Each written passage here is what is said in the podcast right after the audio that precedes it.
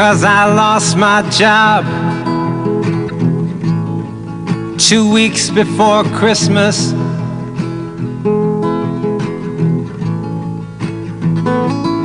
And I talked to Jesus at the sewer.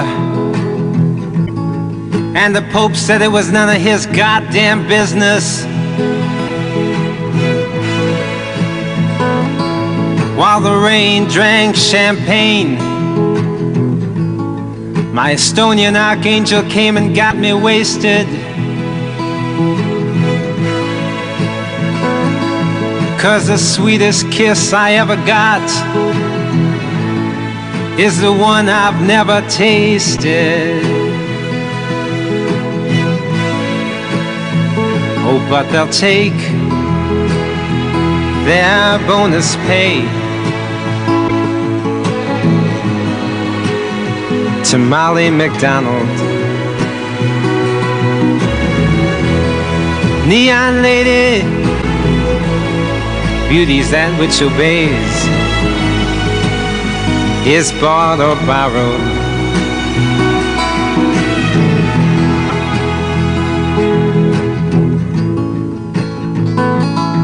Cause my heart's become a crooked hotel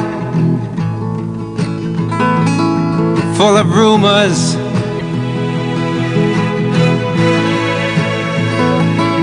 But it's I who pays the rent for these fingered face out of tuners.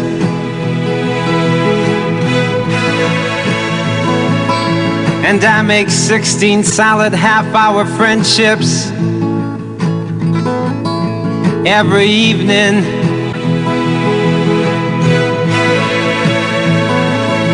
Cause your queen of hearts, who's half a stone and likes to laugh alone, is always threatening you with leaving.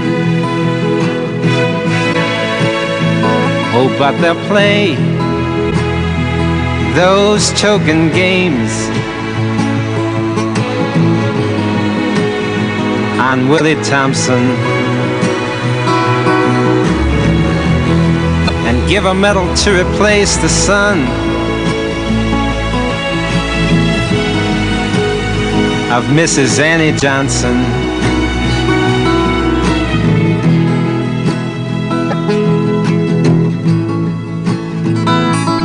Cause they told me everybody's gotta pay their dues. And I explained that I had overpaid them.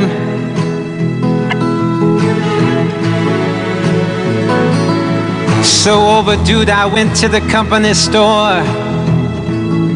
And the clerk there said that they had just been invaded.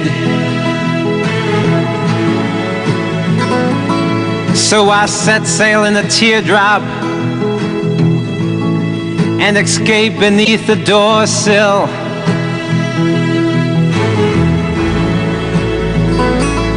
Cause the smell of her perfume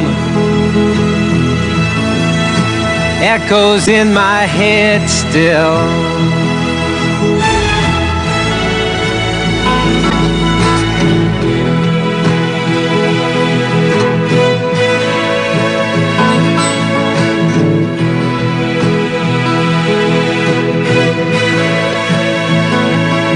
Cause I see my people trying to drown the sun in weekends of whiskey sours.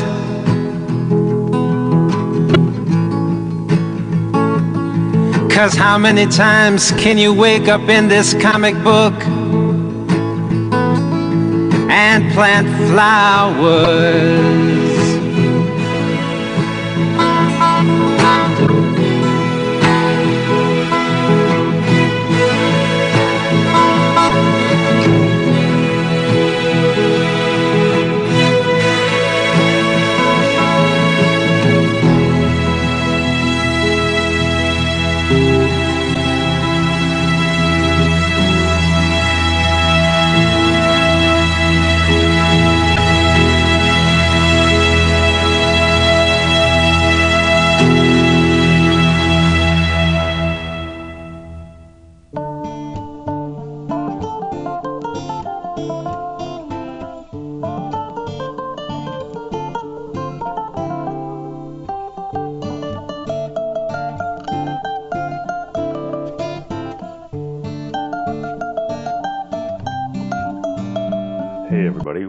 Welcome back. It's been a few weeks since we connected here, and I've got a few new sources I'd like to share, and uh, some of this journey I'd like to share. Uh, that was um, Rodriguez, the opening music there. Um, I was inspired to track down that documentary. It's called Searching for Sugar Man, and uh, watched it recently and absolutely loved it again. I listen to his music regularly, but that particular song, it's called Cause, and uh, I just find every single lyric in that song unbelievably poetic. Um, and particularly the one about talking to Jesus at the sewer, I think it resonates with what I want to talk about today. So we'll get into that. But I just wanted to share um, if I've talked to musicians here where I am, and they sounded a bit like him, but they've never heard of him. And I think you can hear his music and appreciate it. But when you watch his documentary, uh, which won Best Documentary Film a few years ago, maybe 10 years ago, um, you just appreciate it all so much more. So that, that I, um, I even welled up a few times when I watched the documentary recently because it's celebrating a guy who at that time he was my age and uh, and just his work and his ethic and his creativity it, like it was like in oblivion for 20 years and then all of a sudden got rediscovered essentially and went went on tour. I mean one of the one of the commentators in the movie said something like you know we all dream of being recognized the way he was and he deserved it more than any of us. So it's a really really fun ride. Uh, I I was struck by a mixture mixture of the cultures, the Mexican culture mixing with USA culture, mixing with South African culture in the film as well. It's, it's a really fun journey. So I just wanted to share that and uh, point you there if you're interested. Um, now, I do want to get into a few news sources. Uh, and today, what I want to talk about really is, um, well, I'll, I'll, I'll cue it up by explaining some of the background and how we got here and how, how this path has has uh, taken a, a new and positive slight twist, but uh, all in all in good directions.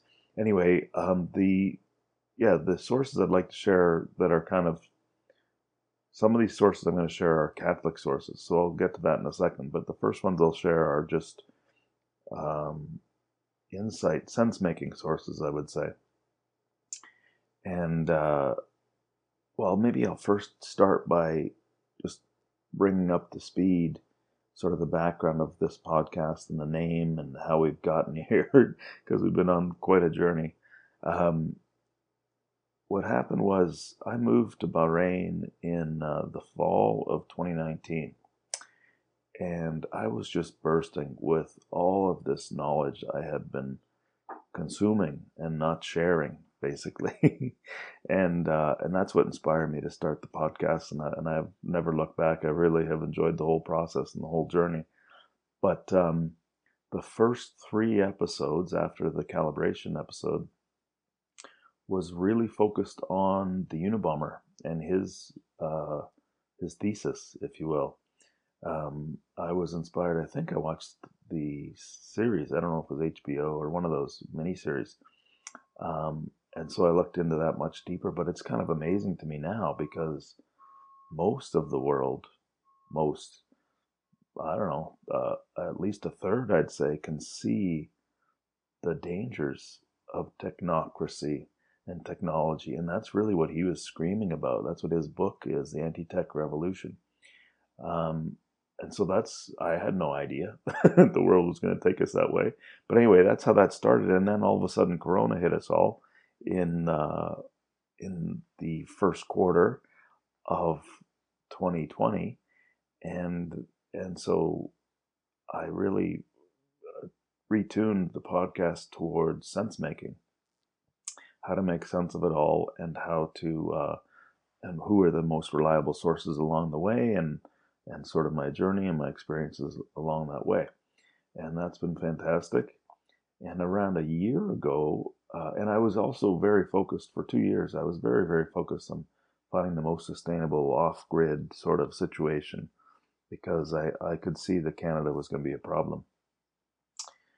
Um, well, a year ago, just as fate would have it, I crossed into the USA, into Texas, and uh, and one of the first places I visited was the OK Corral, which got me really reflective, and it was amazing. But um, but it made me realize that that there's a level of governance we sort of learned through the Wild West, and there's a level of governance that the Americans and the founders figured out that is just the right level, in my opinion.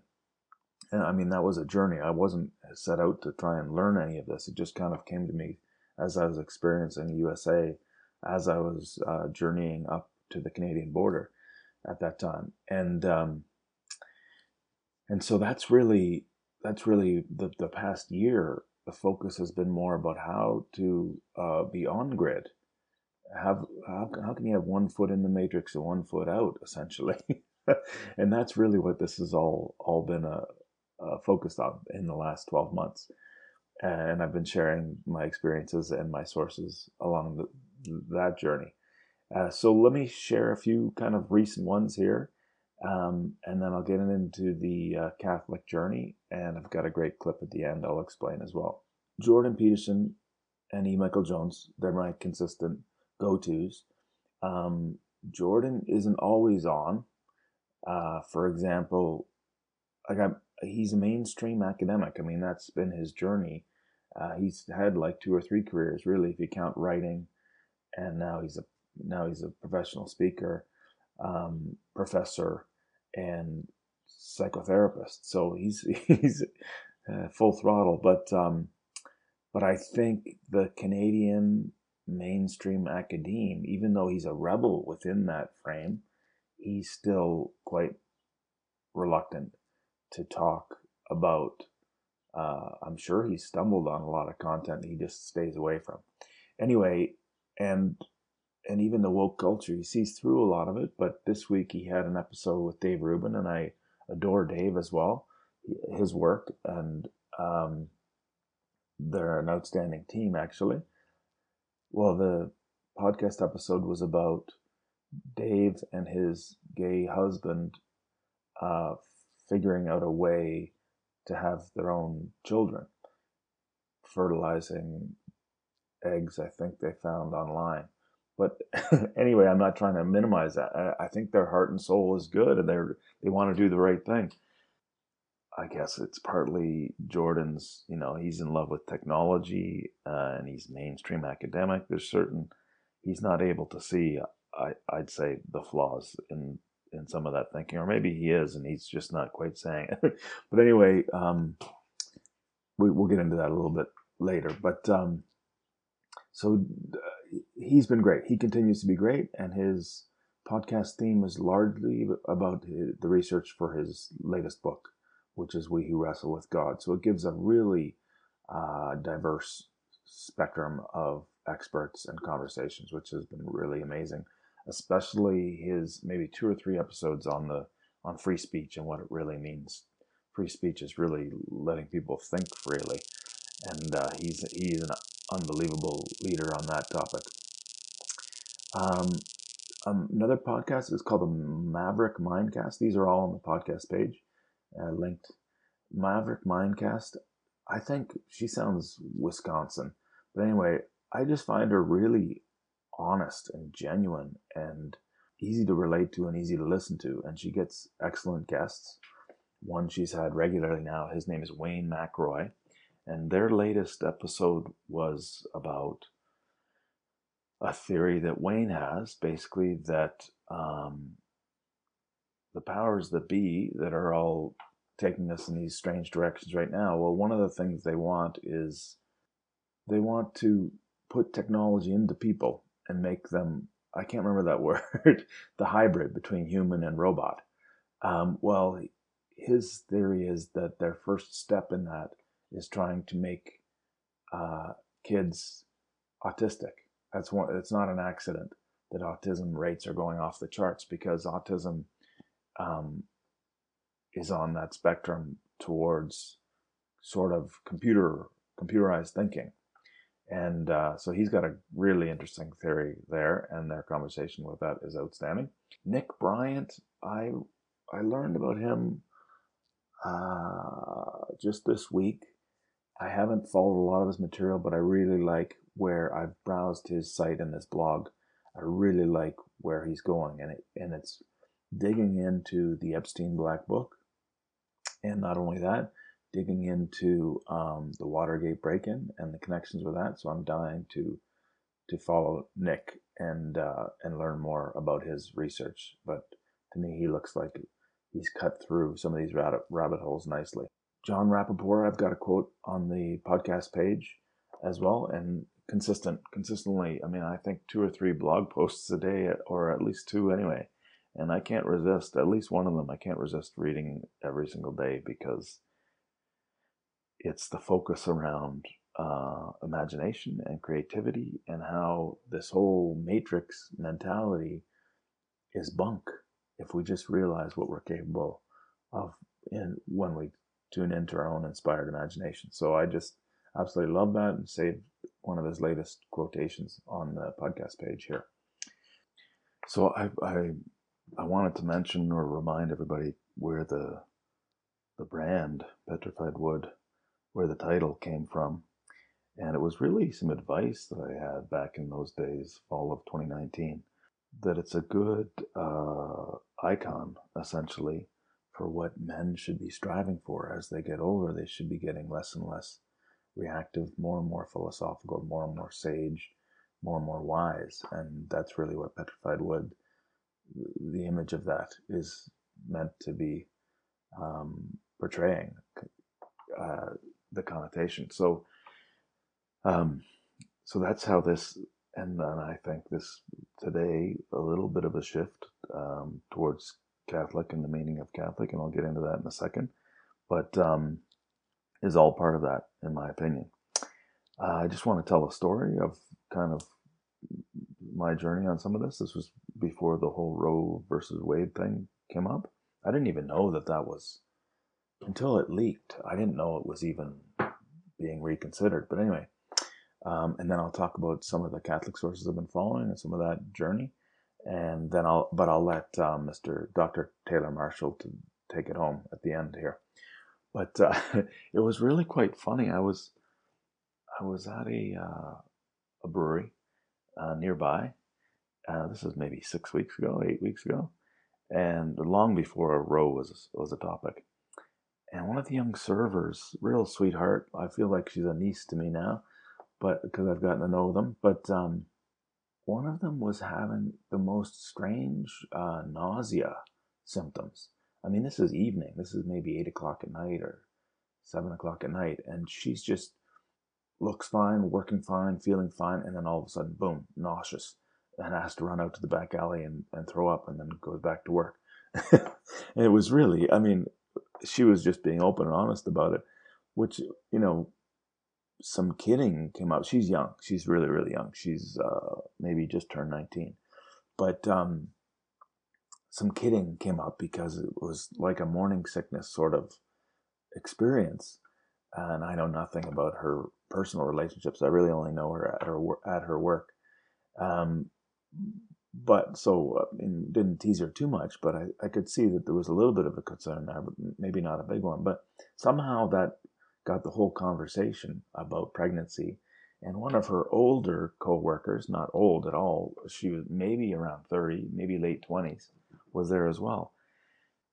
It and uh, my own experience here, I'll share my own experience with this because there's parallels here, but I mean, I, am cradle Catholic. I, I explained that. I was raised Catholic. Always liked that whole uh, philosophy. But then, uh, like any boy, you know, when you're 16, 18, 20, you start to question everything.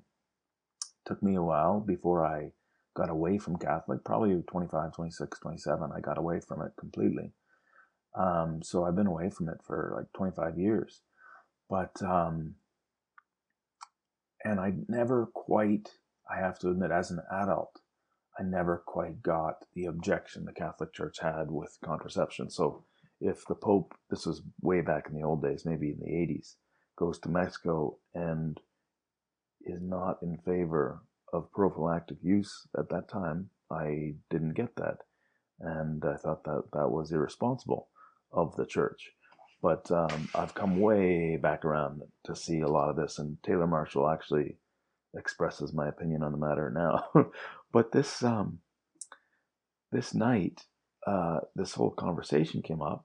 Oh, and so then when I got married in my mid 30s, my wife and I both, I mean, we were both going through the same phase of life. She was 18 year, 18 months younger than me. Um, but we were both going through the same phase, which is like maybe we're not going to meet the one. I mean, maybe this is life for us. so we were just overjoyed to connect and meet in the way we did. It was a really natural uh, love story, and but the, it's really funny now looking back. But at the time, we were both indifferent about kids. Like we were really excited to meet and marry. That was, and we even got married by a Catholic priest, even though my wife is not. Um, but we were indifferent about kids. It barely even came up ever. Like we just, we just, I think that maybe was the extent of the conversation. Like, not sure it's meant to be, and you know, if it happens, it happens. But if it doesn't, maybe it's not meant to be. You know, that that was like that's as much thought as the whole conversation was in the relationship, which is really crazy looking back. But anyway, we um, what happened was um, maybe a year or two, year or two later, yeah, say two years later, uh, we accidentally got pregnant, and uh, and we warmed up to the idea. Like all of a sudden, we're like, huh. And I think physically, in every way, my wife really warmed up to that idea. Um, it was very early days, and I think this. I don't know the the percentages, but I think it's probably more common in the first pregnancy to. Anyway, uh, I don't remember the the date exactly. Maybe it was six weeks or something, but we had a miscarriage, which is a very emotional, traumatic thing for a young woman at a, a physical and psychological level. She doesn't even know what's happening, but she gets very attached to that baby, and then it's very traumatic. Uh, once we realize that you start talking about that, everybody's got miscarriage stories. Anyway, the reason I'm telling this very private and personal information is what happened was we warmed up in that period. We warmed up to the idea of having babies. We got really into running after that, long distance running, and trained for a marathon.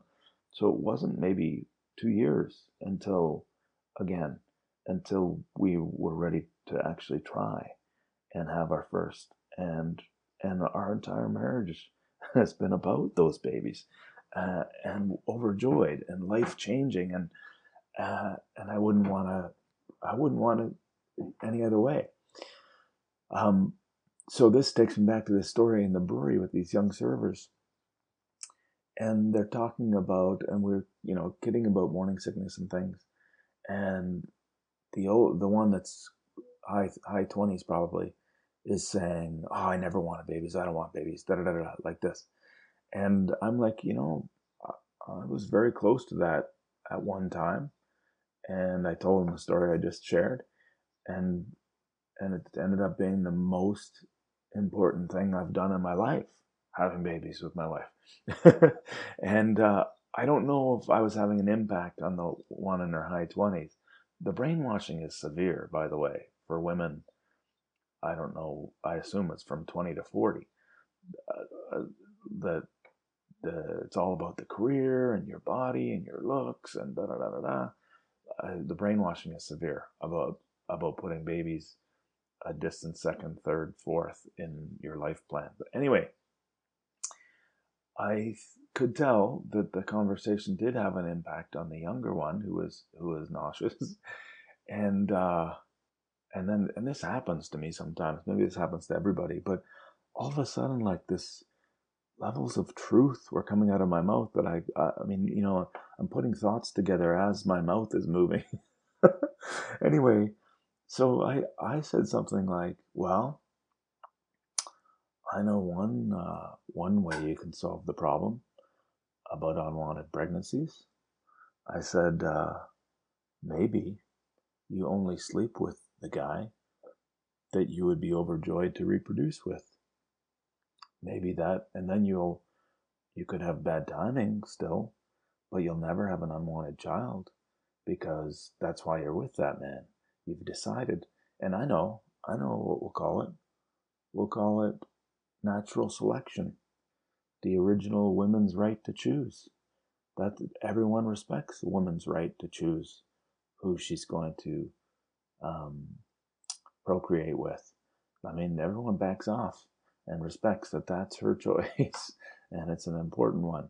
Anyway, I, I didn't go completely that far, but I did say that say that uh, imagine if you only hooked up with guys you were committed to and you wanted to reproduce with, and they wanted to reproduce with you. Imagine that.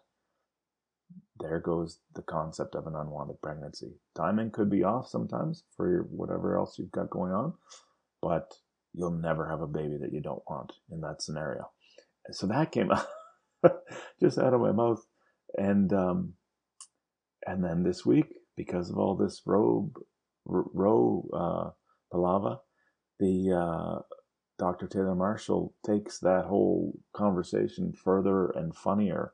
And I, so I've tacked maybe 12 minutes on at the end of this podcast today of his version of that, which I think is just outstandingly brilliant and, and entertaining. All of the above. So I'll share that here in a second. I had a slight technical glitch here, so I just have to re record a small piece. Hopefully, there's no repetition. I'll make sure. Anyhow, um, I just want to turn towards wrapping up by sharing sort of how I've shifted towards Catholicism uh, in recent weeks and really in the last couple of years. But um, the title of the episode, um, True on Multiple Levels of Analysis, I got that definition from Jordan Peterson directly. I couldn't find the link yesterday, but many of the definitions I have on the podcast page are along those lines, but I like that one the best. um, you know, archaeology, history, psychology, philosophy, you know, there's so many levels. But anyhow, I I've shared in the past that I'm cradle Catholic, so born and raised Catholic and Catholic school systems.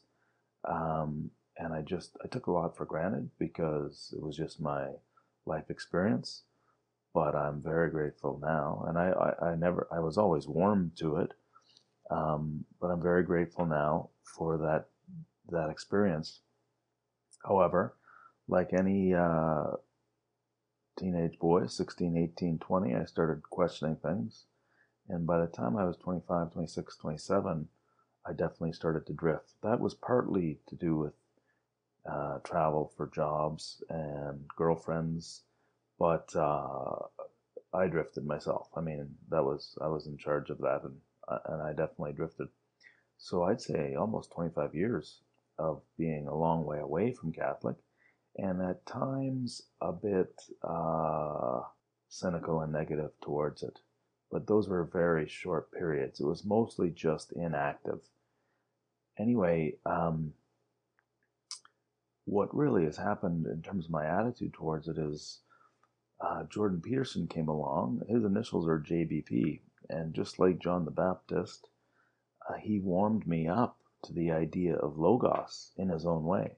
I don't think he used that word that often, but um, the power of truthful speech and getting your thoughts together using your words, basically, and as well as the power of philosophical thinking.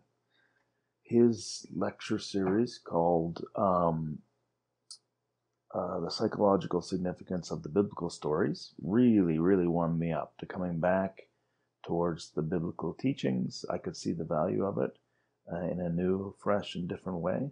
And even some of the artwork he introduced through that, I bought and had in my house and still have here. Means a lot to me. Um, so that kind of warmed me up to the idea. And then along came, it was because of Corona, and I was tracking, finding new sources because a lot of my sources before Corona let me down. And uh, Dave Cullen was a guy that I trusted, I still do.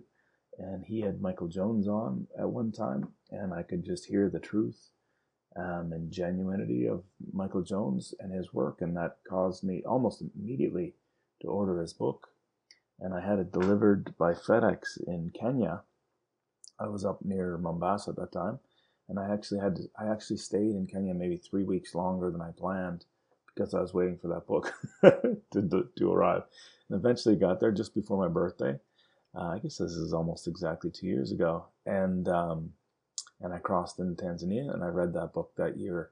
It might have taken me six or eight months. It's like reading. It's it's pretty dense. It's a f- history of philosophy, really, in a lot of ways, um, and the philosophy of the Catholic Church, really, as well. And it gave me the substance to come back to Catholicism in a more logical and rational way, less devotional per se. Although you know it's all in the mix. But um, so I had really warmed back up and I actually started. Uh, I never got involved with any churches in Tanzania. I, I guess I was reading then and, and lots of time in nature. And then I got to Serbia. It was definitely on my mind, but I was uncomfortable that there could be Corona rules and I wouldn't know the language. I just never. There was a guy that was inviting me to join him, and I wish I did go on a Sunday and get get to meet the Catholics in that community I was in, but I never did until I got to USA, really. I don't think I went to Mexico even. But it was a lot of because of the Corona rules. I didn't want to experience the Catholic Church under those crazy rules.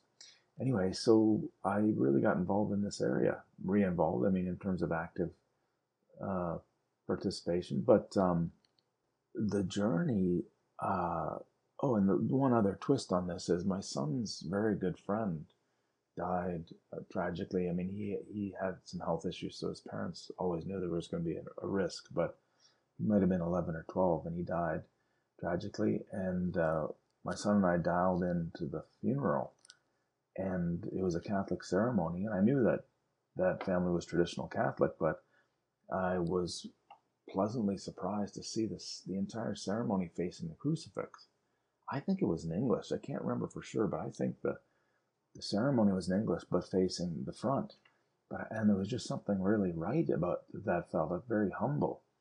Uh, a lot of humility there coming from the, the leader of the of the ceremony, and um, and so I just kind of noted that. And then when I met a good friend now in Mexico a little more than a year ago, I don't know somehow the concept of traditional Latin mass. I didn't even know what TLM stood for but he was a big fan. He's a big advocate of TLM, and he's found some in Mexico.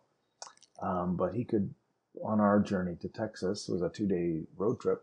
He could help me understand the merits of the TLM and that experience. I didn't know much about the SSPX and the um, sort of branching off. They were ex four bishops were excommunicated uh, Archbishop Lefebvre was sort of the leader. I've shared a link to his talk, which is unbelievably brilliant, in my opinion.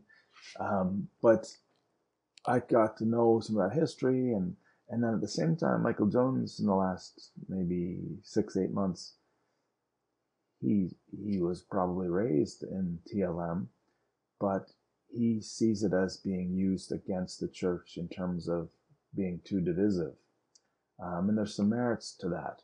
But I've I've really warmed up to it, and um, I'm quite sure my topic next week or the week after will be based on uh, Dr. Marshall's talk on the traditional mass. He does a similar hilarious exaggeration of traditional mass, mass versus where some of the clownish ways the Novus Ordo has gone.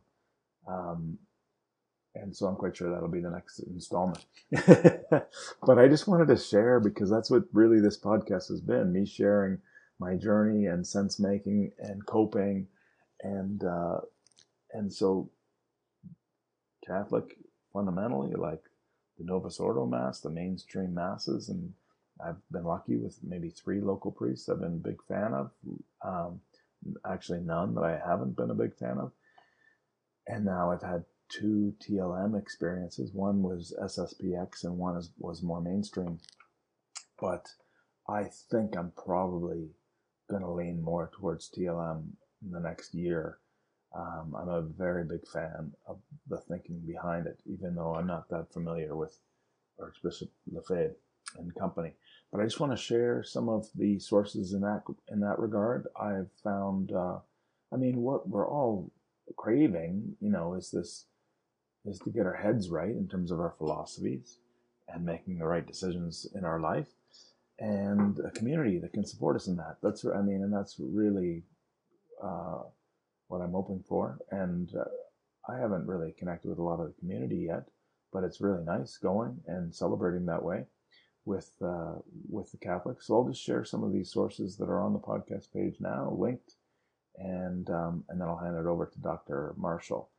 Um, well, Patrick Coffin I've mentioned many times in the past, and he's he's a TLM fan advocate, and he really has an incredible understanding of the Catholic history and trajectory. Um, Taylor Marshall is also a traditional Mass fan. Uh, the Meaning of Catholic is a podcast I discovered because Dr. Jones was a guest there, and I've listened to a few of those recently, and they're outstanding, especially the one they did on marriage. Uh, I mean, it's just really nice to and refreshing to hear the Catholic view of the traditional marriage. Um, Taylor Marshall, I probably on some politics we might disagree, but man, he's I don't know. Uh, most of his podcasts I get a lot out of. I really really enjoy. Um, and then I've got the link to Archbishop Lefebvre. And I watched three films. Two were Catholic themed. One, and they're both came to me um, from Dr. Jones' recommendations, but The Black Robe uh, and The Mission.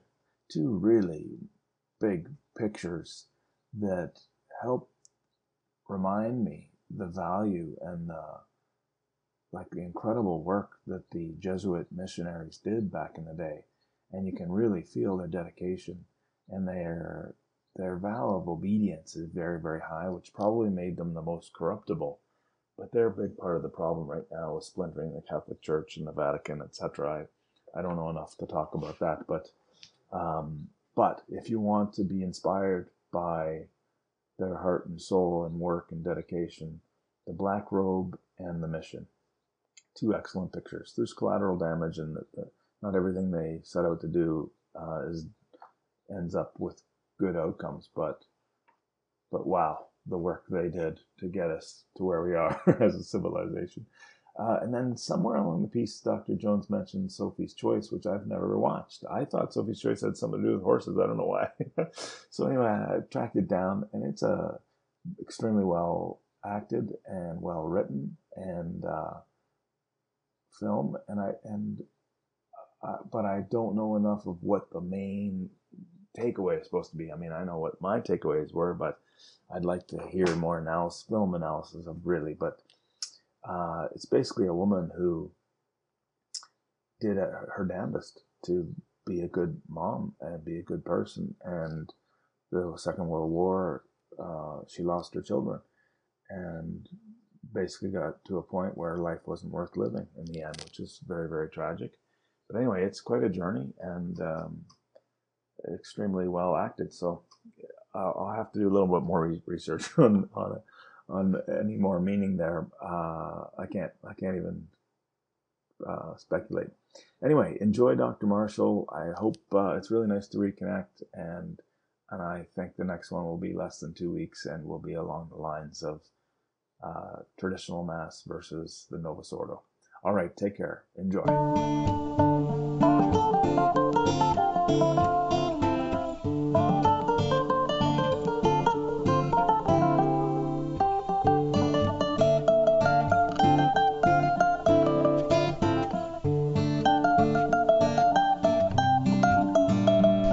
McDougall, and as painful as it is, Logos is definitely rising. The sex strike following the overturning of Roe v. Wade. There's a, a lot of, I don't know, a lot, a group. Yeah, I guess we could say it's a lot. There are a lot of women who are siding with uh, this young lady right here. She says No sex with men until Roe v. Wade is protected. You perhaps have been seeing this. Here's a another one here. Um, oh, God bless this poor lady. I'm on strike. No choice for me. No sex for him. Booyah. She got him. She got him. And what I'm going to suggest today is that we raise the stakes. Because here's a little bit of power that these women perhaps did not have. This is uh what's her name? Alyssa Milano? Melissa Milano? I don't know. She's on a TV show a long time ago. She's become one of these angry feminists. She says, We're not going to have sex anymore because we don't want to get pregnant. And then the, uh, I don't know who this is, Wizard of Oz. What's her name? Let me know in the live chat. Who, who is this? Can't remember her name. She said, You had that power all along, my dear. And what we're seeing from this aftermath of the overturn of Roe v. Wade is a return to the understanding. I mean, this is gonna this is gonna rock your world, people. I hope you're sitting down. This could even offend you. You might be offended and you might click off this video or this podcast, be like, man, this is crazy. This guy, the way he thinks is crazy. Here's the thing, okay? God, Almighty God, created male body parts. Hold hold with me here. Male body parts to fit with female body parts and the reason he did that was to procreate new human persons. I know, right? You're blown away. Are you offended? Did I just say the most politically incorrect thing ever? God created our bodies. I'm a man. My wife is a woman. And together, with the anatomy that God gave us, believe it or not, the purpose for that was to procreate. We were blessed by God. We were able to have eight kids. So if you never knew that growing up, you learned it today on the Dr. Taylor Marshall Show which reminds me to go ahead and say if you just learned that and I just blew your mind, here is my suggestion. I am challenging women everywhere, especially hardcore, hardened feminists. Here is my proposal to up the ante and to raise the stakes. Okay, so I put this tweet up here. It got some good traction. And then this is a, a capture of where I think after Roe v. Wade, we should be going as a society. It's time for women everywhere, especially hardcore fem- feminists, it's time for them to adopt this new measure, this suggestion that I'm going to make, and I think they're going to love it. Okay, here's my suggestion. You don't have access to abortion? Roe v. Wade overturned. Women are going on a sex strike. I'm saying let's up the ante. All right. Women should only ever have sex under one condition and one condition only. First, the man, I mean, we're not talking about just as nice and takes you on a date, buys you dinner. No, that's worthless. These guys got to step up. What they got to do is make a vow to God. Do you agree with me, ladies? I want to see before any women have sex ever again, the man has to make a vow, a solemn vow to God, and it has to be in front of your family, your friends, and there needs to be legal witnesses involved. We're taking this to the level of legality.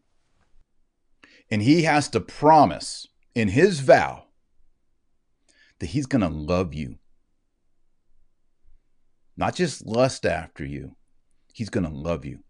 And when you get pregnant, he promises that he is going to care for those babies, educate those babies, pay the cost of those babies, and support and create a safe family environment. I mean, can I get an amen from the ladies? So don't ever have sex until a man makes a vow to you and to God.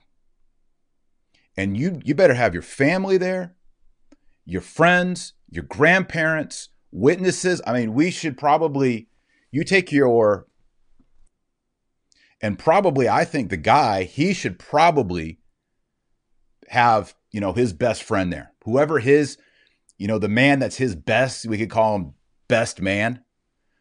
Best man, he should be standing right next to the guy when he makes these vows because if that guy tries to get out of the vows, his best man's going to have to hold him accountable for that.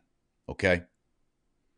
So I really think this is, I mean, the feminists are going to like this. Okay. So women don't have any sex ever until the guy comes, he makes a vow to God and to you in front of family, witnesses. We're going to have whatever, whatever we're going to call her, maid of honor, best man right there next to him. And it's going to be administered, I think, by a representative of God, like a priest. And he'll be able to do this oversee this vow and witness it on behalf of God and the state. Okay, so the man, he's going to promise to love you. He's going to promise to never cheat on you. He's going to promise to take care of the babies, raise the babies, provide a home and a household. I mean, he's going to have to totally step up, or else you're not having sex. Okay. And he's going to stay with you till death. Okay. I know this is a big deal, might sound unrealistic, so you might think this is extreme, but the guy, I'm proposing like something very, very radical here. Not only is he going to promise to love you, never cheat on you, uh, raise your babies, he's going to stay with you. I get this. You're going to make him say this. All right. You're going to say it too, but he's going to say, till death do us part. Like we're going to, y'all are going to be united unto until one of you dies. And unless he promises that, you do not have sex with any man. Absolutely not. A vow to her. He promises to be faithful to her, never cheat, raise the kids, be a good man, and the key is till death do us part. It just hit me right now. What if when when we get feminists to start doing this and and getting excited about this, what if the man and the woman before they did this contract, this covenant. And and and once they make the covenant and the contract, they can have sex. Okay, that's the deal. All right. But until that happens, you can't have it. All right, we're going to hold the standard here. But what it'd be kind of cool. Hear me out. Hear me out. It would be cool if the man and the woman, in order to end the sex strike, right? Because the woman's on sex strike, unless you make a vow to me to be only for me till death do us part, I'm not going to have sex. What if a symbol to end the sex strike and to say we're now united, we can now have sex? What if they exchanged a gift in front of everybody? Something small, but a kind of a gift that would remain with them, something maybe they could wear, you know, that they could see all the time. I mean, a ring. That would be cool, right? Something beautiful, you know, you could always have it with you. It would always remind you, hey, I made this promise, this covenant till death do us part. I think we can fix the world in a post Roe v. Wade where there is no abortion. Every baby is welcome because there's a mom and a dad who have made vows to God and to each other to create a nest and to create a sanctuary and to create a safe place for new human life to enter into the world. And that's why I'm suggesting this structure because ultimately it's going to protect human life. And those babies will grow up with love and protection and grace and education from that man and woman who are bound together by this vow that they made to God. And what that's going to do is then those babies are going to grow up and they're going to be more healthy physically, mentally, and spiritually. There will be less wounds in society. Women and men who are not on sex strike and are having sex every weekend with random people and with strangers, you don't you don't want to make a vow with them unless there's some sort of great sign of interior change or repentance. Because remember, part of the institution that I'm talking about here, that I'm suggesting, would have some kind of a vow about till death do us part. There has to be a bond and a consistency and a lack of betrayal. There needs to be bonding power, glue between the man and the woman. And that's why there has to be a complete sex strike, as the feminists are saying, until we can get these vows put in before God. It's the latter. And once you start to accept that, you'll start accepting more things about the truths of historic Christianity, which we call Catholicism. Thanks for watching. Remember, our Lord Jesus Christ says you're the light of the world and the salt of the earth. So go out there and be salty. God bless. Godspeed. And keep keep up that sex strike if you're single until you make vows, sacramental vows before God and his church.